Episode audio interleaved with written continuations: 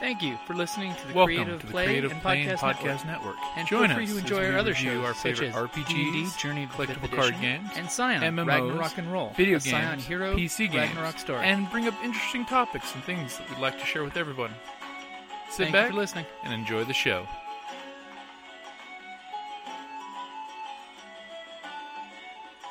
This is Kelly, aka Trixie from Ragnarok and Roll, a to Ragnarok story, and Tilda Wimblewick from D&D Journey of the 5th Edition.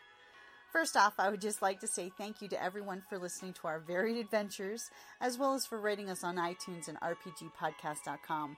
If you haven't rated us yet, we would greatly appreciate it if you could. And if you're looking for more ways to support our efforts, we are now on Patreon, a great site where you can help us continue making more podcasts, as well as some special surprises for our patrons. If you can, please look us up at www.patreon.com slash cppn. Every little bit helps. And again, thank you for listening.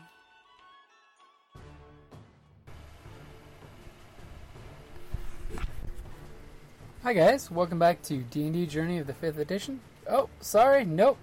It's RPG a Day 2016. So, today is August 6th, and that's the most amazing thing a game group did for their community. I want to do a shout out for a really great group that's out there that uh, every couple years they do one of these and it's pretty cool. On Facebook they're called D&D Charity Marathon. You just look them up under D&D Charity Marathon. They actually do fundraisers but while playing D&D. So let me go ahead and cover on their website how the rules go. So, here's a few things you can do to help support them. One, get your own D&D team together. Join their team page, set up your own fundraising event, and raise money under the D&D Marathon banner for child.org. Two, share, like, talk about not just this page, but the donation links to this page.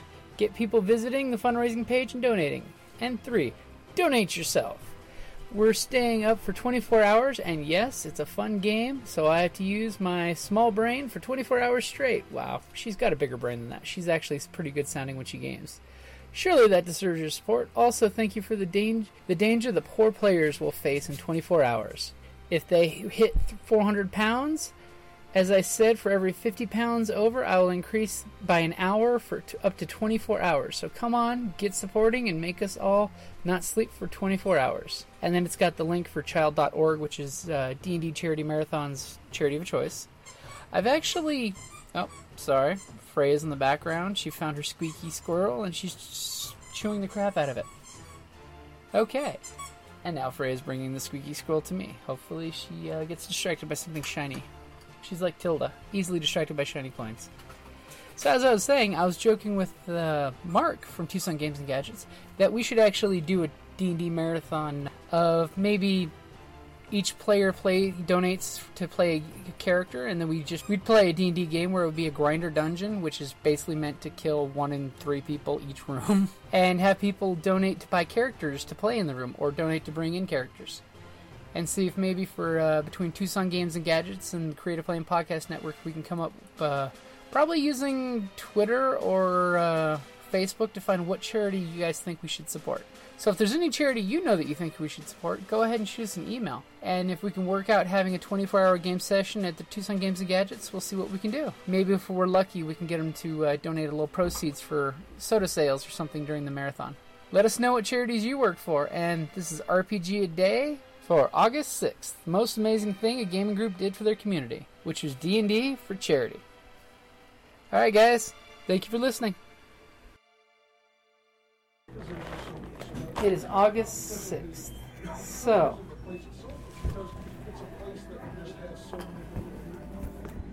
okay, Duncan's probably going to be the specialist to talk to this one. So, Duncan, for the RPG Day challenge, what is the most amazing thing a game group did for their community? But you know what? You're, you're also I, you're also an overall Most amazing thing a game group did for their community? Yep, that's a, it's a tough question. Um, well, not really a game group, but game stores.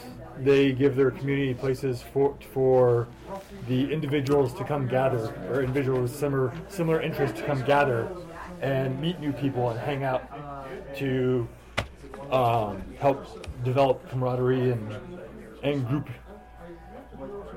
That, that's a good one. Group would you call out and say did a great job for their community? We'll say, say Tucson Games and Gadgets. Tucson Games and Gadgets? Ga- ga- Gadgets Games. Yeah. Games and Gadgets. Games and Gadgets. Yeah. Tucson Games and Gadgets. You heard it here, folks. Tucson Games and Gadgets did, does great things for the community, which they actually have done some stuff for Rincon and things, and they're looking to do some further stuff once the new store opens. Cool. Okay, so guys, do you have anything to add in there of the most amazing thing a game group did for their community? No, no, it's not bad.